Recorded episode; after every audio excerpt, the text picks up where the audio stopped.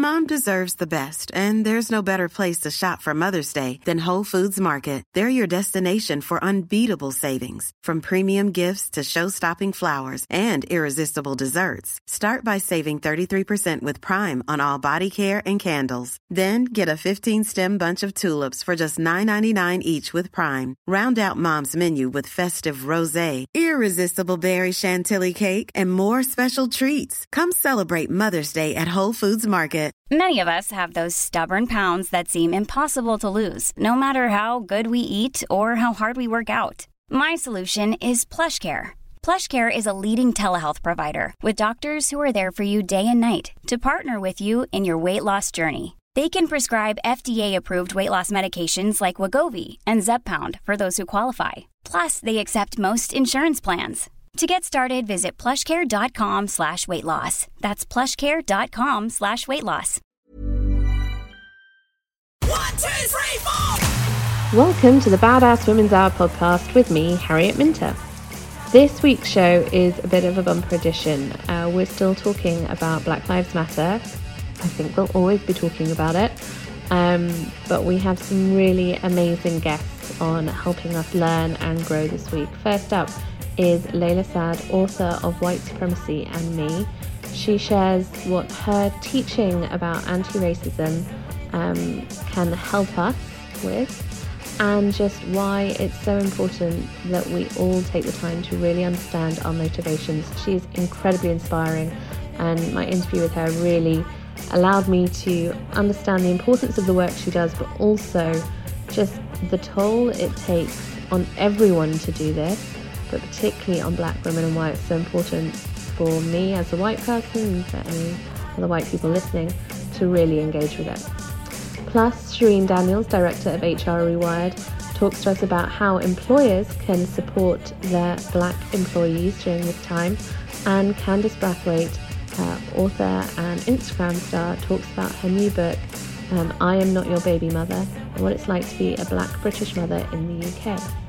And we meet Florence Given, uh, author of Women Don't Owe You Pretty, talking all about the young feminism and how she is challenging today's beauty standards.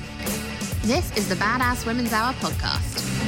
First up tonight, I talked to Layla Saad about her new book, Me and White Supremacy. I want to ask you, first of all, for anyone who hasn't read the book, Me and White Supremacy, why white supremacy? Why did you go with that wording? Yeah, so I started doing this work as a way to help people who didn't necessarily see themselves as racist or didn't necessarily identify themselves as maybe having white privilege or having racist thoughts. Um, that's who I started this work for. And I felt that it was really, really important for us to name this system that we are all conditioned into and this paradigm and this consciousness that affects everyone. And so, um, in naming it me and white supremacy, as opposed to naming it, you know, me and implicit bias or mm-hmm. me and uh, white privilege, I really wanted people to understand this is so much bigger than what you realize. And it's not just those other people who you believe are the real racists, but all of us who have been conditioned into this system. One of the things that I found really interesting about it was the exactly that when you say it's we think of white supremacy as something that exists over there. It's something that some bad people do, but we're not like them, so we're okay. Uh, it's, and I say we as in other kind of white people who go, I like everyone, therefore I'm definitely not a racist. Um, and in fact, what you're saying in your book and what comes across really clearly when you work your way through it is that if you are a white person living in a white dominated society, we have all benefited from white supremacy, correct? Yes, that's correct. And actually, globally around the world, white people have privilege. There, even if you're not in a white society, um, there really isn't any place on this planet where being white is not seen as being of higher value.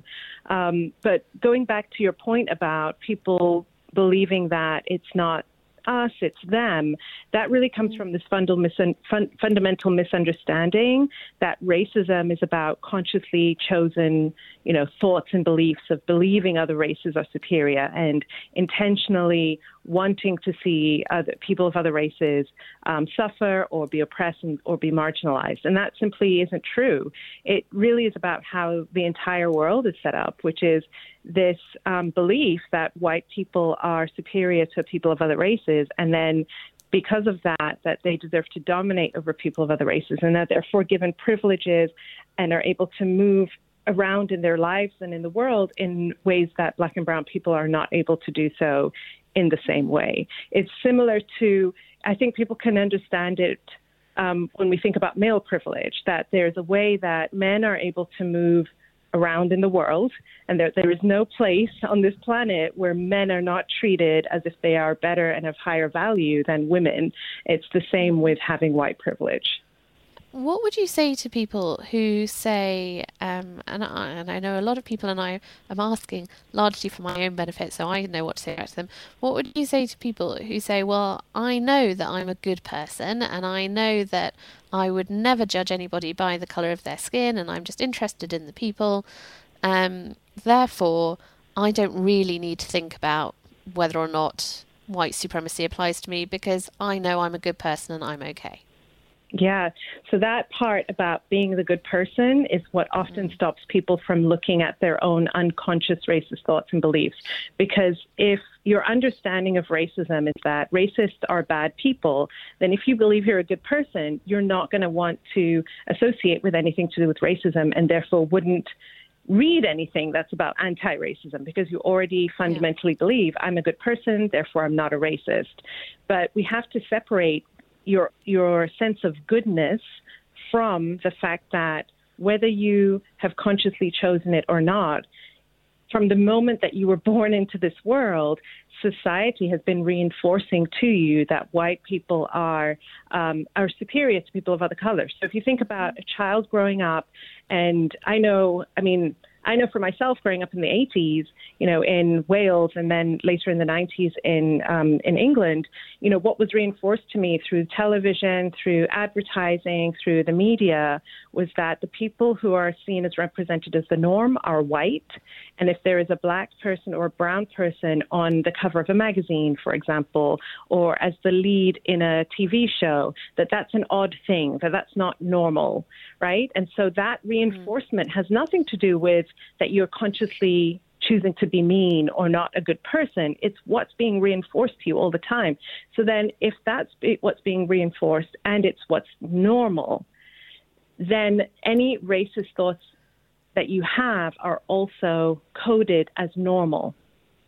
Right? Mm. And especially if you believe racism looks like racial slurs, it looks like attacking people of color. Like, if those are, you know, that's what that's what racism is, then you don't get to explore what what about when you tone police a black or brown person and you tell them that the way that they're expressing themselves isn't the right way for them to express themselves? What about when um, you, um, for example, when you culturally appropriate from a black or brown culture and you believe it's cultural sharing, but you're missing the context of the fact that between your culture and their culture that there's been a history of colonization. There's been a history of harm right? Racial harm. That that context is missing. And so you can't understand why somebody's saying to you that's cultural appropriation. That thing you're doing is actually cultural appropriation. And so and when that mirror is held up to you that do you understand that xyz behavior that you're doing which you don't feel is racist is actually racist? yeah if you're holding on very, very strongly to, but I'm a good person, then you can't hear the feedback and you won't examine yourself. And so it's really important to separate, understand your goodness is not what's being questioned here. Your goodness is, is this is not about feeling ashamed of yourself. It's not about feeling ashamed of the color of your skin. It's about opening you up to begin to interrogate what have I been conditioned into that I hadn't even realized. One of the things um, that I thought was really interesting in the book is that you recommend a list of resources um, or not is it a list of resources? A, li- a, list of questions to ask yourself about you know how do you see yourself in the world and do you realize that the way you see the world actually is sort of ingrained racism? And one of those one of those things is uh, the assumption that anytime you ask to speak to the manager the chances are the manager's probably going to look like you right and and i was going to add and if they don't look like you recognize is there a moment of surprise that they don't yeah. look like you that they're in a mm-hmm. position of leadership, what what is the first thought, the automatic thought, not the one that you correct it with because you recognize that's not a, that's a racist thought to have, but the immediate first thought that comes up. Um, it's about that. It's about pulling that out and really shining a light a light on that. Um, there's something. The interesting thing about your book is it's not really a book that you read. It's a book that you do. Um, so you ask people, yeah. actually, there are exercises at the end of each chapter. Uh, you ask people to keep a journal as they go through it. Um, you say, very interesting at the beginning, that there are going to be times when actually maybe you want to put the book down or it gets a bit too much or you're going to find it hard going, but please keep going. What made you decide to write the book? So I had been talking about uh, white supremacy for about a year before doing um, what, what was the inception of this work, which was actually an Instagram challenge called Me and White Supremacy, using the hashtag Me and White Supremacy. And I had been, I'd noticed that, um, you know, if I tell white people this is this is racist or this is an action that is racist, there's a lot of defensiveness there. Um, whereas the difference between let me pose some, let me explain things to you, and then pose some questions for you, and then get you to explore how this shows up for you, that that created a different kind of opportunity for white people and people with white privilege to really explore how racism shows up for them. And it allowed them to take responsibility for their own learning while taking the burden off of me. Um, and so I wanted to create a process, and, you know, it was an Instagram challenge, and now it's a book um, I wanted to create a process where white people and people with white privilege can actually take responsibility for their own learning. I wanted them to have um, a resource that they can actually do the work with, as opposed to reading and sort of intellectually taking in the information, but just it just staying there. Um, and, and when there is that sort of intellectual taking in of the information, oftentimes there's still that exceptionalism that says, oh, that's other white people, but it's not me. And this is very much about your own individual, personal um, exploration of how you have unconscious racist thoughts, beliefs, and behaviors. Because your your own self, that's the only place where you have complete control. And you know, racism and white supremacy operates at many different levels, including institutional and systemic, but it also operates on the personal level, and systems and institutions are created by human beings. And so I wanted to create a place where people could say, this is, this is a place where I can begin to take responsibility for anti racism, for creating an anti racist world by looking at myself and how I am unknowingly contributing to the world that we currently have what would you say to people who say um, that it's all very well to try and change ourselves and to try and change our own behavior, but until institutions actually change, nothing is going to change? That we actually need to change the institutions 100%. before we change ourselves. 100%.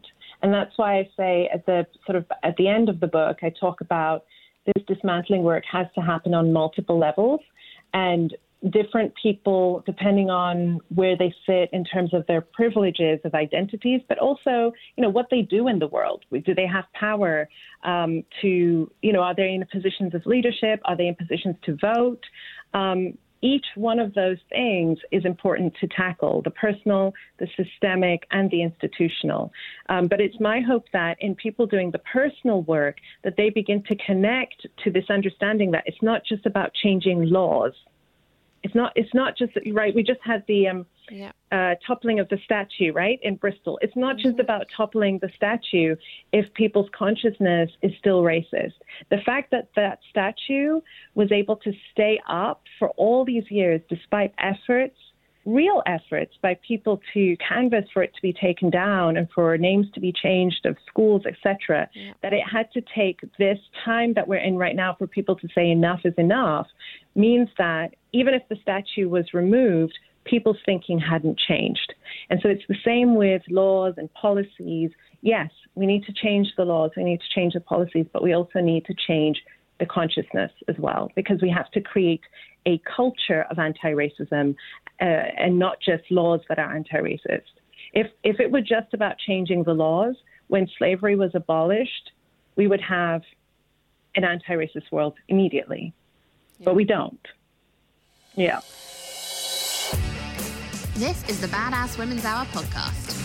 Now, before the break, we were talking about the kind of big institutions and how uh, we're starting to see some of the real pushback against our institutions and the way they behave, particularly in the toppling of the statue in Bristol and in the protests going on around the world at the moment. What do you think the legacy of these protests is going to be? Well, I think no one can deny that we're in a really important time of history right now. Um, I I have never seen anything like what we are seeing um, around the world. It should be, you know, emphasized as well, not just in the United States, but all over the world, where, you know, Black people and people who are showing up in allyship for Black people are saying enough is enough. You know, tell the truth about how Black people are treated differently in this society. We are not. We are in 2020. This isn't good enough anymore um, and change must come. And so I, I think it's hard to, you know, predict what will come of this moment. But I will say that it is very important for people not to feel like, okay, this is great. There's protests. Once the protests are over, we can we can go back to a sense of normalcy um, because you know we we made change. No, we haven't made change. We've we're starting now to create change, and it's on everybody, but especially on people who have white privilege, to really be taking up the responsibility of how can I make sure that um, these protests were not in vain, that when we showed up, um, we didn't just show up in the moment because of the energy of the moment, but we kept showing up afterwards, um, even when the cameras were not there, even when um, you know the the quote unquote excitement of the moment was no longer there. How can we make sure to keep to keep going? Because this work is, is lifelong work. Um, one of the things that really drives me is this idea of becoming a good ancestor. It's what I put on the you know subtitle of my book. I uh, host a I host a podcast called Good Ancestor Podcast.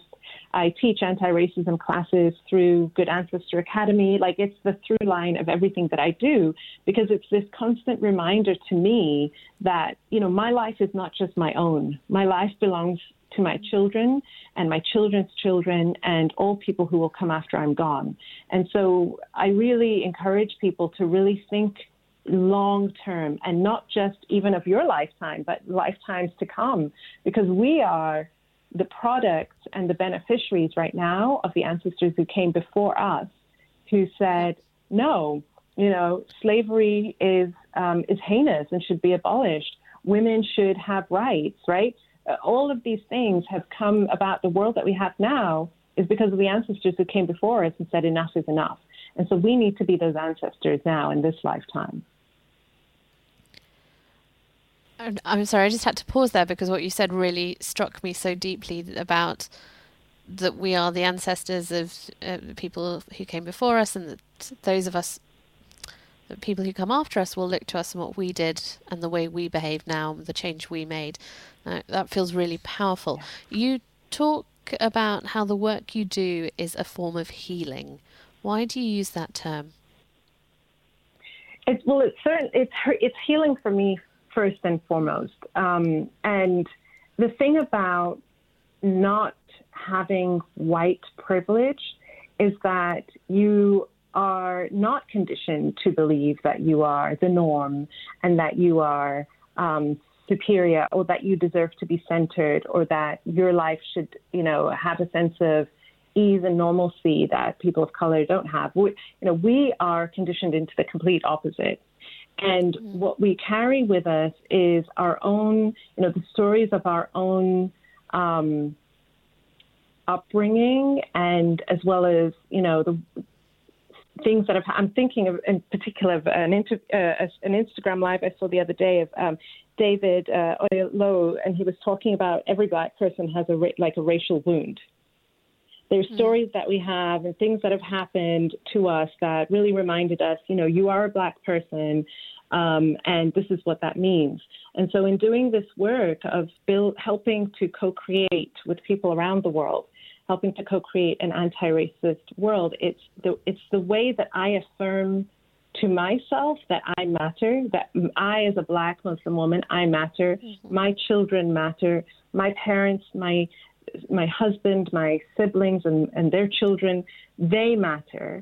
Um, and it's also about helping to create a world where everybody, people of all races, get to live in the fullness of their humanity, which is not the world we have today.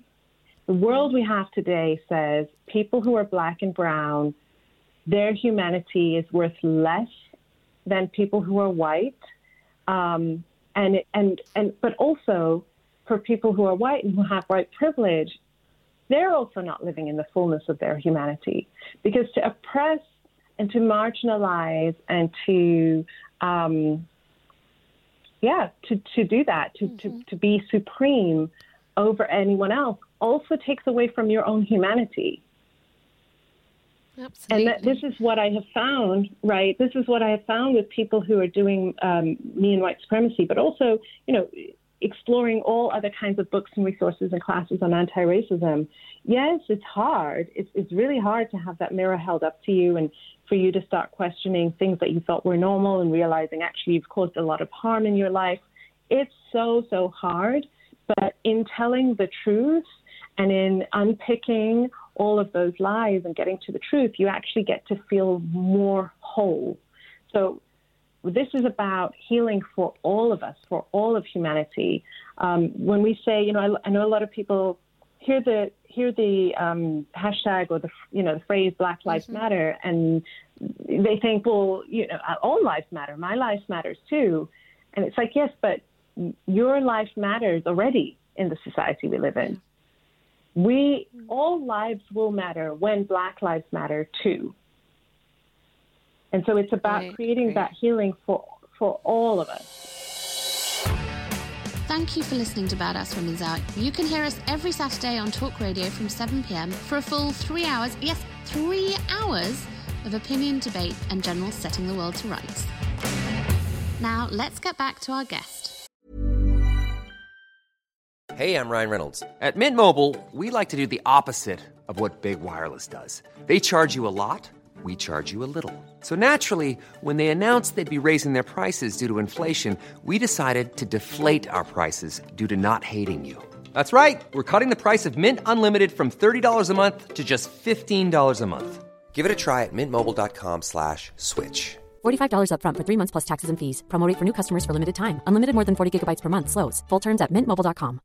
Hey, Dave. Yeah, Randy. Since we founded Bombas, we've always said our socks, underwear, and T-shirts are super soft. Any new ideas? Maybe sublimely soft. Or disgustingly cozy. Wait, what? I got it. Bombas. Absurdly comfortable essentials for yourself and for those facing homelessness. Because one purchased equals one donated. Wow, did we just write an ad?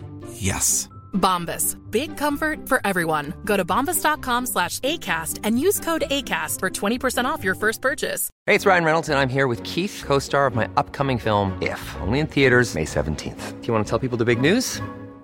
All right, I'll do it. Sign up now and you'll get unlimited for $15 a month in six months of Paramount Plus Essential Plan on us. Mintmobile.com slash switch. Upfront payment of $45 equivalent to $15 per month. Unlimited over 40 gigabytes per month. Face lower speeds. Videos at 480p. Active Mint customers by 531.24 get six months of Paramount Plus Essential Plan. Auto renews after six months. Offer ends May 31st, 2024. Separate Paramount Plus registration required. Terms and conditions apply if rated PG.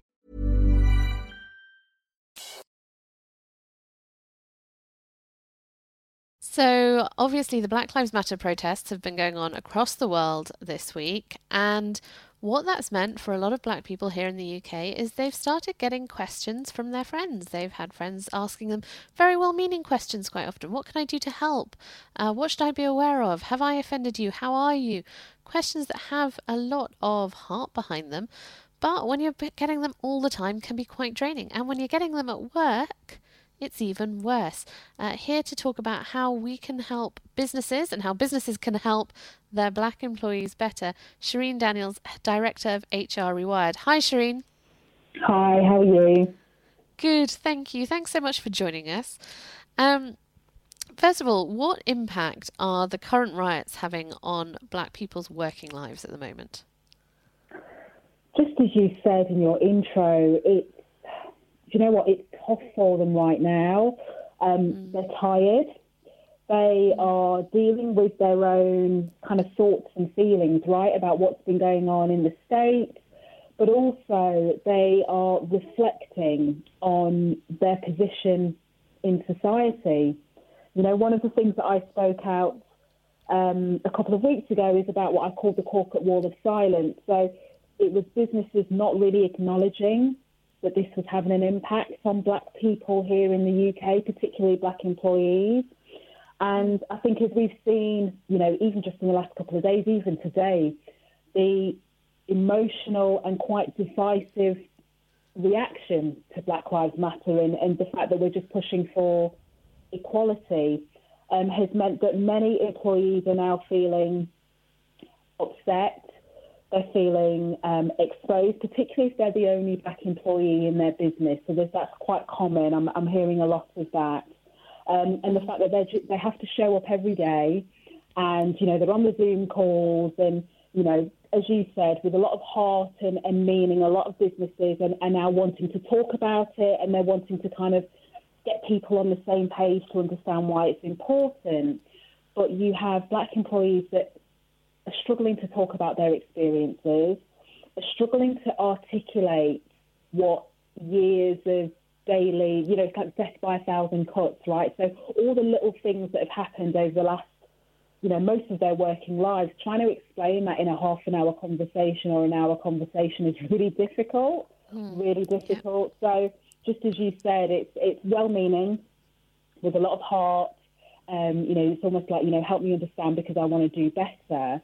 Um, but it's also for people to understand it's very difficult to articulate that in a really succinct way that will land with you so you get it and go, right then, you know, I know what I need to do next.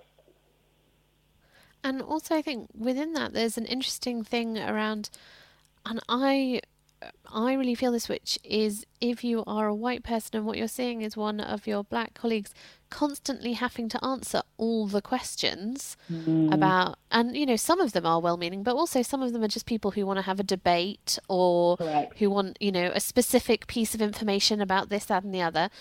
Mm. If you're a white woman or man seeing that happen to one of your black colleagues, there's kind of a point where you sh- I feel, tell me, I tell me what you think about that, but I feel you should be stepping in and saying, hang on, uh, can I take some of that burden from you, or can we, you know, have a bit of disagreement that we discuss it in this way and in this manner, rather than letting them deal with everything. Is that right, or am I? Yeah, I don't. No, no, am no. I stepping in unnecessarily?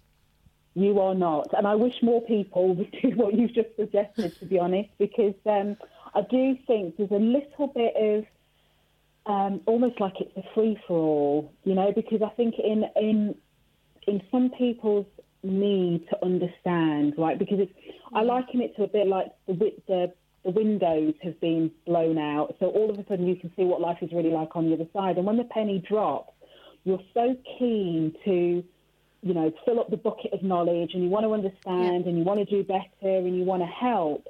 Um, but because it's easy for you to go to your black employee or your black colleague or your black friend, you end mm. up, because you're ready, you assume that they're ready. And because you're yeah. ready, you assume that they want to make you their priority by definition of answering all of the questions that you have. And I think that's the bit that people have to remember. And that's exactly why what you said is right. Because, you know, if you're um, non-black or if you're white, and you see this, you know, the barrage of questions because it's happening all the time, Harry. It's happening all the Yeah. time. You know, I've been Mhm. getting it. You know, lots of Yeah. people going, "Oh my God, I don't understand, Shreen. Can you help me?" And I'm like, "Yeah." And then, you know, you go through it all, and yeah, and then after a while, you're just like, "You know what? Like I do videos every day now, so I'm just like, watch my video. it's, it's the way to save the da- daily, daily. I'm people still come, which is fine, but I do. Um, but I'm fortunate enough to be able to do that. If you've got to show up to work every day, albeit through remote working, it's very difficult. And and some employees, Harriet, they just feel like they can't say no because Yeah. and that's the thing that other people have to understand is you know damned if you do damned if you don't because on one hand if you know 'cause I've heard this right and people have said well you black people you've been wanting to show you know and, and talk about why this is important and how you've been treated and whatever and we give you the opportunity to do this and you don't want to talk you know Yeah. so therefore and, and I swear to you I've heard this I've heard this Yeah, and you know that doesn't and, surprise me. yeah, and people will say, you know, well, black people don't make it easy for yourselves because one minute you're wanting this and the next minute you, you know, we don't know whether we're coming or going, and you and and that's the kind of thing that people don't always understand. They don't mm. understand that there are those conversations happening as well as the one that they have because like anything we're just human right? So we just think oh they're only having this conversation with us. They're not they're not cognizant of the fact it's been multiplied out as soon as you put the phone down there's somebody else that wants to and a colleague is messaging you going did you see did you see the statue that got toppled what do you think it's outrageous isn't it you know and yeah. sometimes you know you just don't want to be drawn into the conversation yeah. And it's it really struck me you said there that it's about making the other person a priority, not yourself. Um, Yeah. One thing that worries me is that a lot of companies are coming out and saying, you know, we know we haven't done very well at this in the past. We're going to be better in the future. Uh, we're working with our employees now to find out what they want and how we can support them better. And it feels a little bit like a lot of companies are basically turning their black employees into unpaid diversity and inclusion consultants. Oh, oh, Harriet, let me tell you, yes. Oh my goodness, yes, that is happening left, right, and centre. You know, I've had um, people message me, and basically because they just want my advice, right? And they've Yeah. gone, okay, so the company, you know, right from they're asking their black employees to draft their press statements, their position statements. They want them to come up with, you know, what I call facetiously the 10 point plan to be an anti racist company. Um, I kid you not. I kid you not. And, you know, when you just think to yourself, guys, come on. Yeah. Know, come on. And, you know, and, and again, dare I say, but I have been very honest and I've said it's come from a place of laziness. Yeah. Because in, in 2020, right, Google is free. So you can go and look for free information and find out and read the books and read the resources and go and watch the videos and all the rest of it. And I think if you're making it the responsibility of your black employees exclusively, what you're showing is you, you only care because you're forced to. And, and but you you care only to the point that you want to be seen to be doing something about it, but you don't care enough to be the one to do the work first. Do and you know what I also, mean? Like- I'm I'm going to say also that there are lots of brilliant black diversity and inclusion consultants out there. So if you really care about this, you can spend some money with them. Oh my goodness, absolutely. And I've had like lots of people because I've been very vocal about this, and you know, I'm I'm, I'm giving a level of real talk that's missing in the corporate world at the moment because Mm. everybody's kind of getting caught up behind PowerPoint slides and you know, then mu- Yeah. shiny PDFs. Um, and I've had people wanting to have sound me out for half an hour, an hour on what they should do as a business. And do you know what, Harry? I've just said to them, look, I've got videos, you know, on YouTube. Go and Yeah. have a look. HR by TV, go and have a look. And then if you need more formal help, that's fine, but I'm charging you because my days of freebies are gone. You know, one of the things that I talk about a lot, particularly for black people, is there's always an expectation that we will do things for free because we're grateful for the opportunities Yeah. You know, and I, listen, I bought into that. So I decided when I started speaking out, I was like, no more, I'm not doing this anymore. But there is still that mentality of, you know, just as you said before, because they're ready, they expect everybody else re- is, is ready. And also, they're so focused on making sure they're all right. They're not thinking about, they're not coming from a place of empathy. Do you know what I mean? They're thinking about what's fair. Mm. Shireen, one of the things I wanted to ask you about was um, Caffè Nero. So the CEO of Cafe Nero sent an email to all staff in the company saying, I want you to know there's a company we want to support every single one of you. So if any of you experience any discrimination at any time, don't bother going to HR about it. You email me directly and I will sort it. What do you think of that? Um,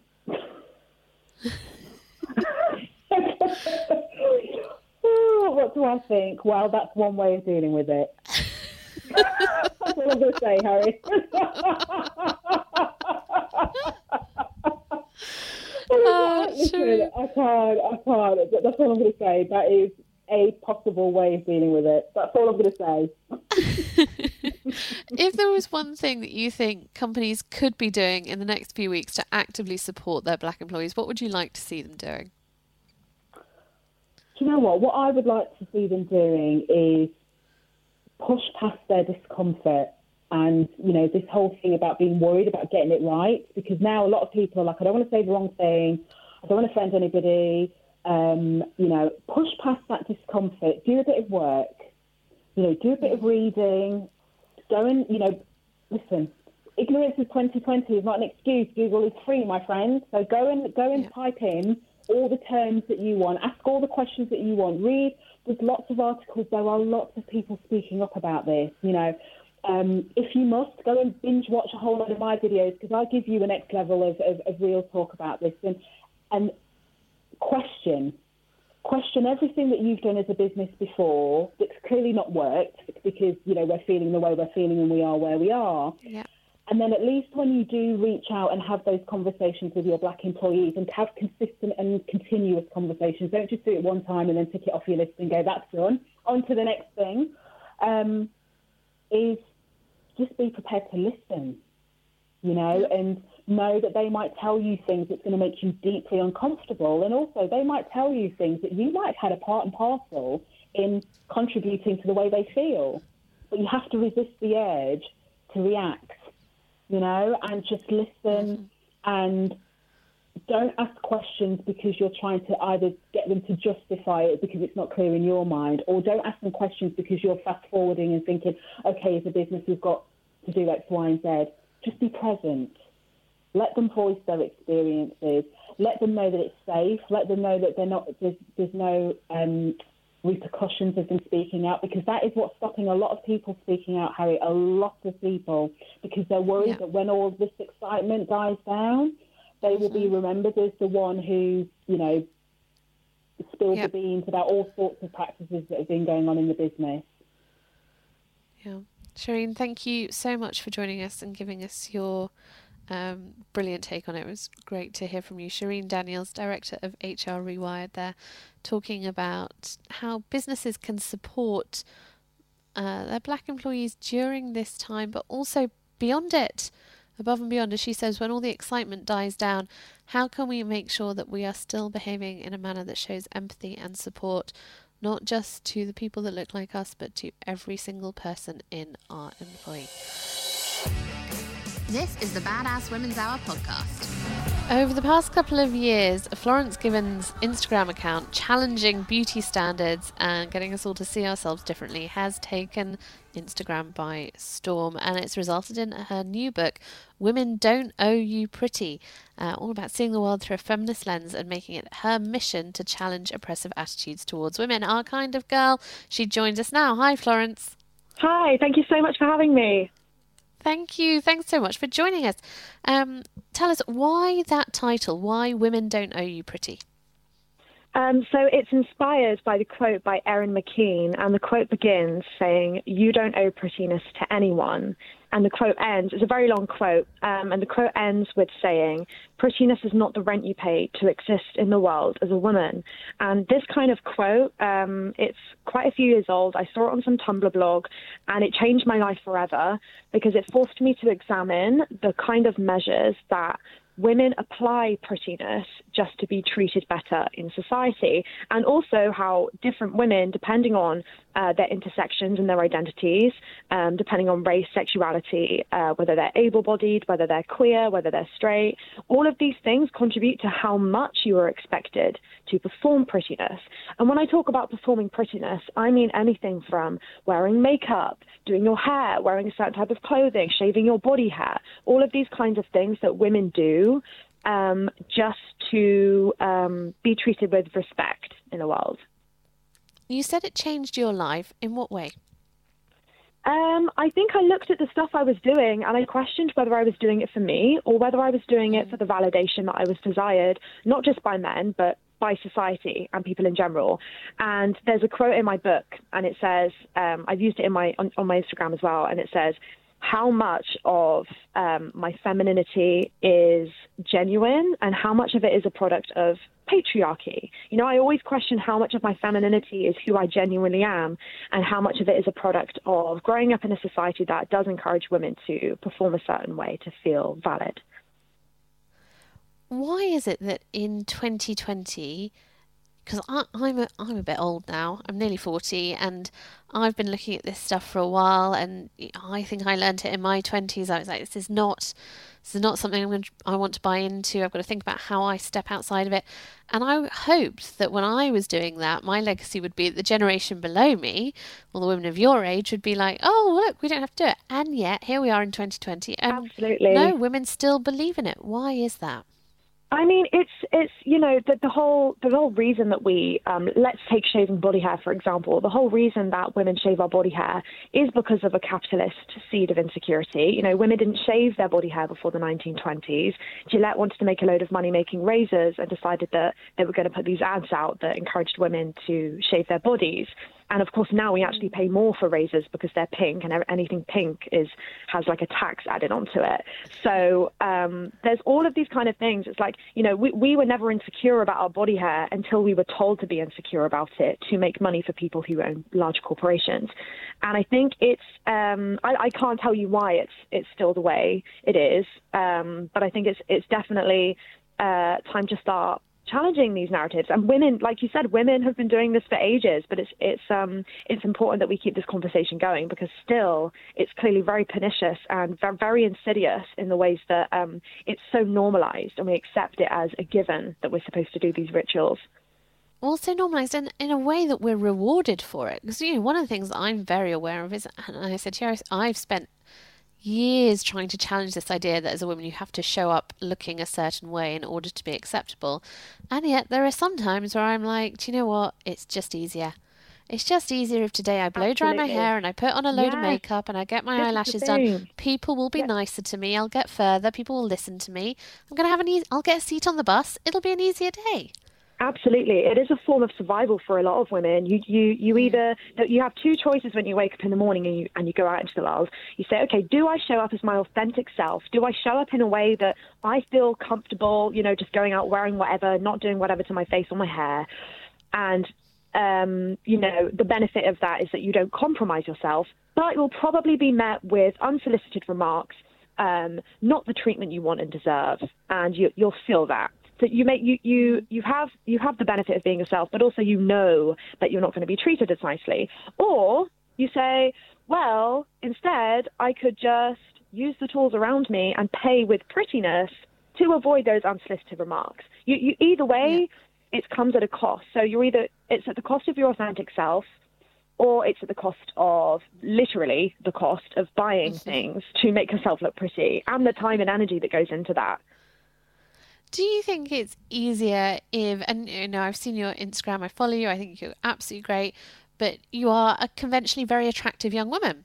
Yeah. Do you think it's easier if, you know, it's, is it easier to stand there and say, oh, actually, you know, I'm going, not going to shave my legs, I'm not going to put Absolutely. on makeup, I'm not going to, if you still look pretty great anyway? Yeah, absolutely. I um, again, this is where there's so much nuance in my book. I cover all of this. Um, me being able to grow out my body hair is in fact a privilege, even though society at large is still repulsed by it. The fact that I can shave my body hair off and still be considered desirable by a large portion of people is very much a privilege.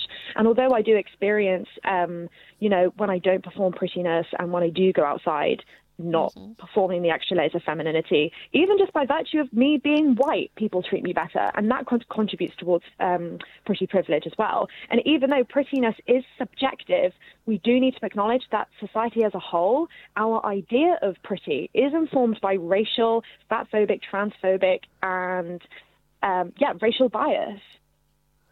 How do you think social media plays into this? Because it's it's interesting to me that you have kind of come through on a platform which both on the one hand massively validates us for showing up and looking a certain way and behaving yeah. a certain way and putting a certain filter on it and also at the same time seems to be the home of the kind of revolution against that right yeah i think it's it's acknowledging that in an ideal world again it's what i said when you go out into the world you, you, you make a choice you say okay i can keep my feminist morals or i can acknowledge the system that i'm in and conform um, to a certain degree to if that makes me um, able to get my message across. And the thing is with my work, it's very bright, it's very colourful, and it's very provocative. And my work has to be that way to capture people's attention and then to um, draw them into these very uncomfortable topics. And I think that's what um, I do with my social media. I didn't post a picture of myself for at least a year and a half when I started my Instagram account. It was just all of my illustrations. Um, and then when I started to gain the confidence to articulate myself and talk more about these issues and more about my experiences, um, that's when it resonated with people a lot more because all of a sudden there was a face to it and people were like listening and engaging with me. And I think there's, like you said at the beginning, it's like, how do we navigate these platforms? And I think it's about making it work for you. It's about having boundaries with these platforms. How much content do you consume? Who do you follow? Do they make you feel like crap about yourself, or do they question? Um, do they make you question yourself in, in, a healthy way? Do they challenge your perceptions and your ideas?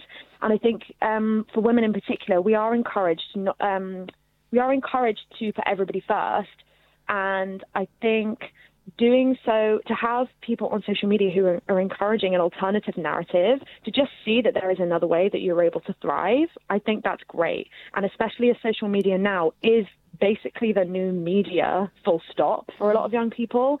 Um, I think it's important that people are using these platforms to infiltrate with all of these very incredible political ideas. Uh, Florence, if a young woman is listening to this and thinking, well, I hear what you're saying and I buy into it and I I feel that way too. I feel like I'm paying a price to show up and be accepted and I'd much rather just be able to turn up as myself, but I don't know if I can what advice would you give her? I'd say that that's that's okay. Like if you don't feel that um, you are able to show up as your authentic self because you know that when you apply these this is this is the thing right? It's about choice but it's about knowing about your choice. It's about the awareness behind your choices. So when you do these things it's it's about being aware that you're doing it because you know that it's an easier route. And I think it's ridiculous that we judge women who pay for these procedures, sometimes, you know, aesthetic procedures, to fit into the mold when when that we know that they're going to be treated better when they do so. So I absolutely do not judge women who quote unquote conform. Um, it's a survival thing, and also I think the roundabout answer to all of this is that it doesn't matter if it's in line with your desires. You know, every time I do something, I ask myself, is this is this in line with my desires, or by doing this, am I going to be denying myself? And if it means that I'm denying myself, am I doing it for a reason because it's for my safety? A lot of the things we do as women are harm reduction, right? When we leave the house, we do certain things with our appearance for harm reduction. We deny our reality, or, or we say certain things to people or we lie to, to protect our safety, we deny our reality for harm reduction, and that's okay. Florence, thank you so much for joining us and talking to us here on Badass Women's Hour. It's been great having you. Uh, that was Florence Given talking about her new book, Women Don't Owe You Pretty uh, Why We Don't Have to Slap on the Slap just in order to be accepted. This is the Badass Women's Hour podcast. You can get in touch on all the socials on at Badass Women's Hour. Now, this week saw the uh, launch of a new book that has gone straight to the top of the bestsellers list, partly because of the relevance of what she has to say right now, but also because of the brilliance of the way she says it. So I'm very lucky to be joined by Candice Brathwaite, author of I Am Not Your Baby Mother. Hi, Candice. Hi, Harriet. Hello. Hello. Thank you so much for joining me. I'm sure you're having a full on week. Um, for anyone who doesn't know, I'm going to give you a, a, little bit of detail about you, and then you can definitely add to it. But you are part of, in a way, the Instagram mother generation, which is mothers basically highlighting their lives and talking about their lives on Instagram, and yet you have taken a really I feel like full on approach to it, which is basically like, hang on, I've looked at this and it's filled with middle class white women whose lives all look the same, behaving in the same way, saying the same things, doing the same things. Where are the black mothers on Instagram? I am going to stand up and bring them together and represent them and highlight other brilliant women doing the same. Is that a fair assessment? Very fair, very fair. Yay. I'm almost borderline anti-establishment. so take us back. When you first decided that this is what you were going to do, what provoked it in you? What was the moment where you said, "Actually, hang on, I th- I think we need something different here"? Um, at the time, this was almost seven years ago. I was working uh, for a publishing house and this is when blogging was big. And I was spending my entire day reaching out to bloggers to see how much they were charged to promote a book. And the, the money they were, were, were telling me, I was like, oh my gosh, this is an actual business. And I feel like there's a gap in the market I could be filling here, especially in the parenting space.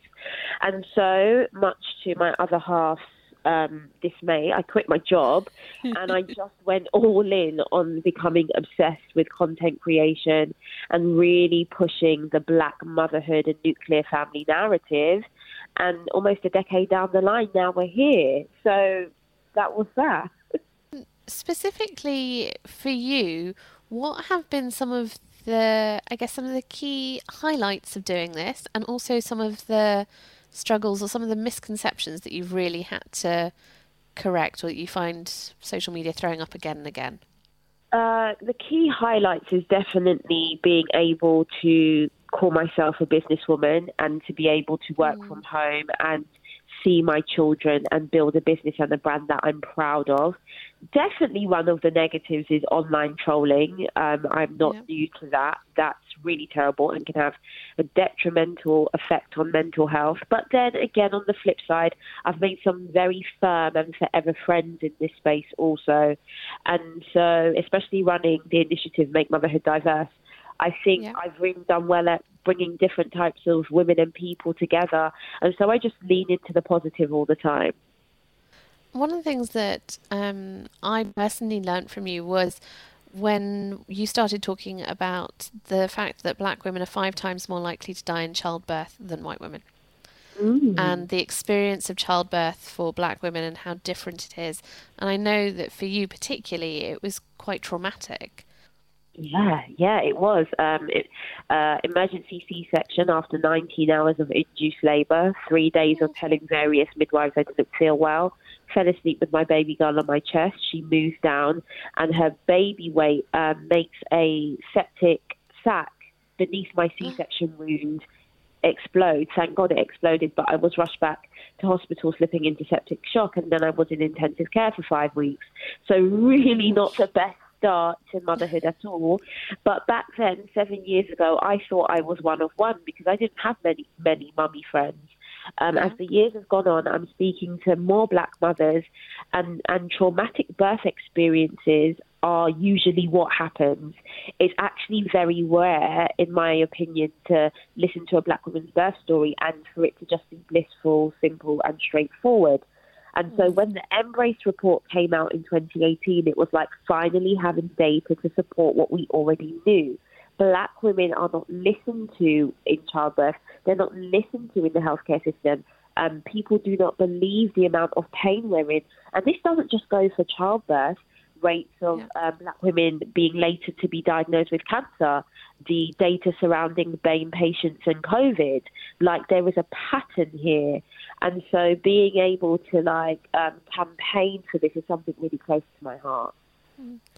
Your new book, um, I Am Not Your Baby Mother, what inspired you to write it and what are some of the key key things people can learn from it?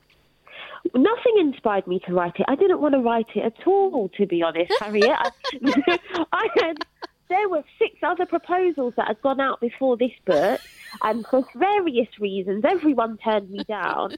and then you know, my management team were like, oh, everyone wants to hear about motherhood. And I was a bit offended by that because what I could mm-hmm. see from motherhood material at the time is it seemed to be very, how many gins can you drink before bath time?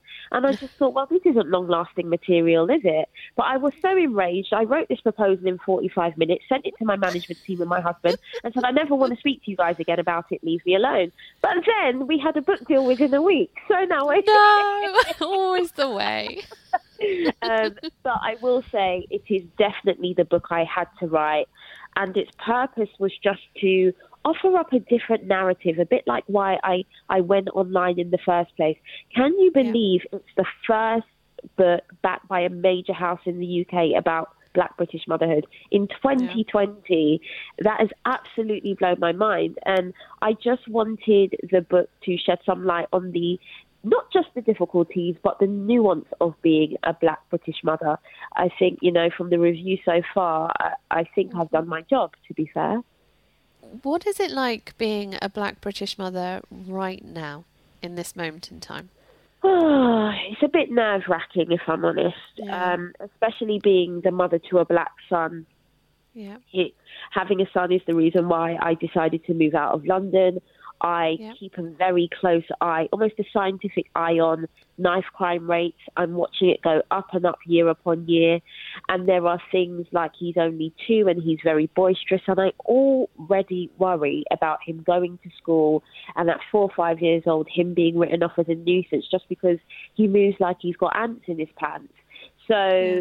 as a black British mother right now, it's it's it's how it's always been. You, your heart is always in your mouth. You're worried about them being judged. You're worried about um, the police being aggressive with stop and search. You're worried about knife crime and gang culture and people making, you know, having stereotypes about your children before they get to prove themselves. I would say mm. that's been even heightened in the last few weeks due to the universal protests in in, yeah. in in in response to George Floyd's murder, and so it's really up the ante on on on the feeling of of of fear that comes with Black British motherhood for sure. Do you think that the universal Black Lives Matter protests taking place at the moment, that the the kind of feeling this is engendering throughout the world do you think it's going to change things for black children as they grow up into the next generation? Um, not the next generation, no. Although I will say Gen Z are super duper activated and they will, yeah. they they're really willing to put up a fight. But it won't. It's not for my kids. It's not for my kids' kids. I think it's for my kids' kids' kids. So we're talking three, four yeah. generations down the line. These things, you know, Michelle Obama said it on her tour. Progress isn't linear. There will be yeah. dips that remind us of how far we've come and how far we have to go. And right now, I think, you know, we're on a bit of an up, but there will be more dips along the way. And even the work I do, I do think sometimes I put my head in my hands and I think, why are you doing this, Candice? Mm. This is very exhausting work. But I'm doing it perhaps for the grandkids I will never meet a bit like how in the you know when my dad was growing up he said he always wanted to be a writer but as a black boy growing up in the 70s he didn't see how he could do it and now his daughter even though he's not around as a sunday times bestseller the needle always mm. moves and so the change won't be magnificent but i think it will happen in due course it's really interesting. So we had uh, Layla Saad on the show earlier, and she said, you know, part of her work is she does because she wants to be a good ancestor. Yeah. So she wants the generations that come after her to look back at her and say, yes, she did things which changed things for us. Yes, Do you feel some of that? Yeah, definitely. Um, Layla is literally my sister and label mate, and I tell her all the time, or we tell each other all the time, it's not for us. This work is not for us and it is to mm. be referenced. It is to say, oh, well, that Candice Brathwaite from 100 years ago helped move this story along. Um, you know, and, and we are, we, women like myself and Layla, we are the product of, of the people who came before us and, and tried to push things forward. So you just have to stay committed, you know. I mean, even looking at the book charts this week, something's happening. Something, all of a sudden, this need, this rush to just drink in black voices. Um, I hope it. I hope it's not just a trend. I hope it can, it continues for a while. You talked about how social media can be a, a rough place, and it re- you know it really can for everyone, but I think particularly we all know for Black women. How do you look after yourself within that? I am very, very strict about my boundaries. And I mm. used to be, and I don't. This isn't just about race. This is about being a female. A, a, profile would follow me, and I'd feel a bit funny. But then my female mind would go, "Oh gosh, but they haven't insulted me yet. It will be really rude if I block them." And then two weeks down the line, so so so done, it will turn up that that profile was a troll. So now, mm. the minute a profile pops up and I don't even like the profile picture, you are out of here. My social media space is not a democracy. It's not where everyone gets to pile in and tell me what they want yeah. and I try and figure it out for them. And especially because black women are the most trolled and abused online. I am really, really strict about my boundaries. If I don't like something, I think my block list now is at about 7,000 people. My fingers wow. hurt from blocking people. Um, I set keywords. I, I've turned off the auto responses in my direct messages. There are just small things I do to manage my mental health. But even me, someone who has a, a big platform, I do believe these tips should be for every woman online because you shouldn't show up in your online space and think that you have to take abuse. You shouldn't.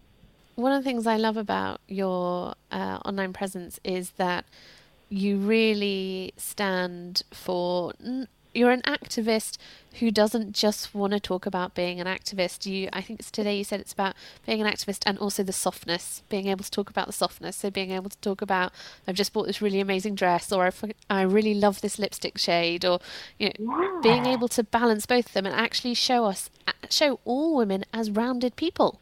Yeah, my activism is always going to come with a side of couture, and I don't really care who that annoys because these are the things that make me feel good, and I'm very deserving yeah. of feeling good and the nicer things in life. And and again, I have to set an example, especially for Black women who are who are always made to feel like they should shrink themselves and not ask for a lot. No, it's mm. okay to say that the world is slightly unfair, but you still really like a designer dress it is absolutely fine to say that.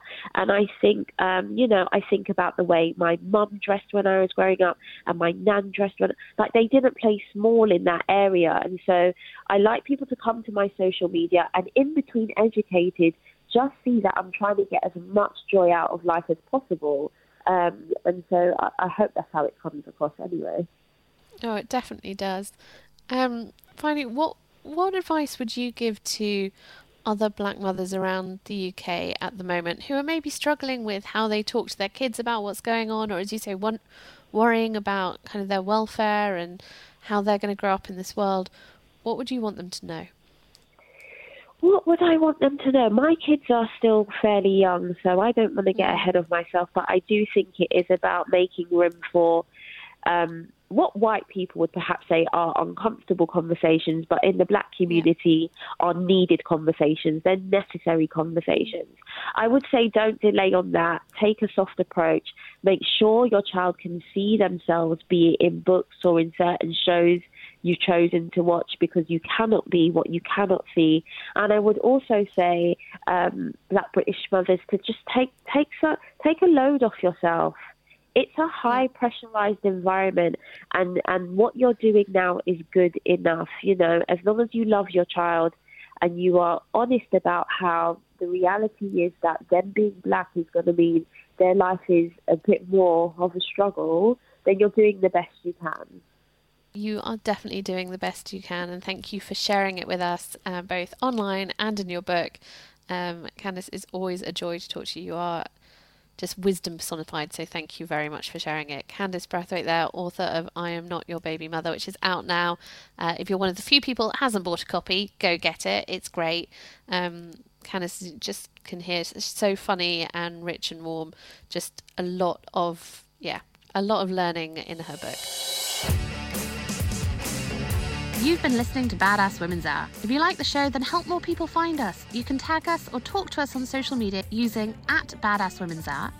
Or you can be really lovely and leave us a review and a rating. Five stars, please. It helps boost us up the podcast rankings and allows other people to find us. We'll be back next week with more badass guests and in depth chat.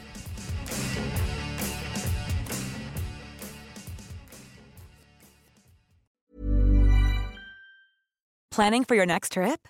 Elevate your travel style with Quince. Quince has all the jet setting essentials you'll want for your next getaway, like European linen, premium luggage options, buttery soft Italian leather bags, and so much more. And is all priced at 50 to 80% less than similar brands. Plus, Quince only works with factories that use safe and ethical manufacturing practices.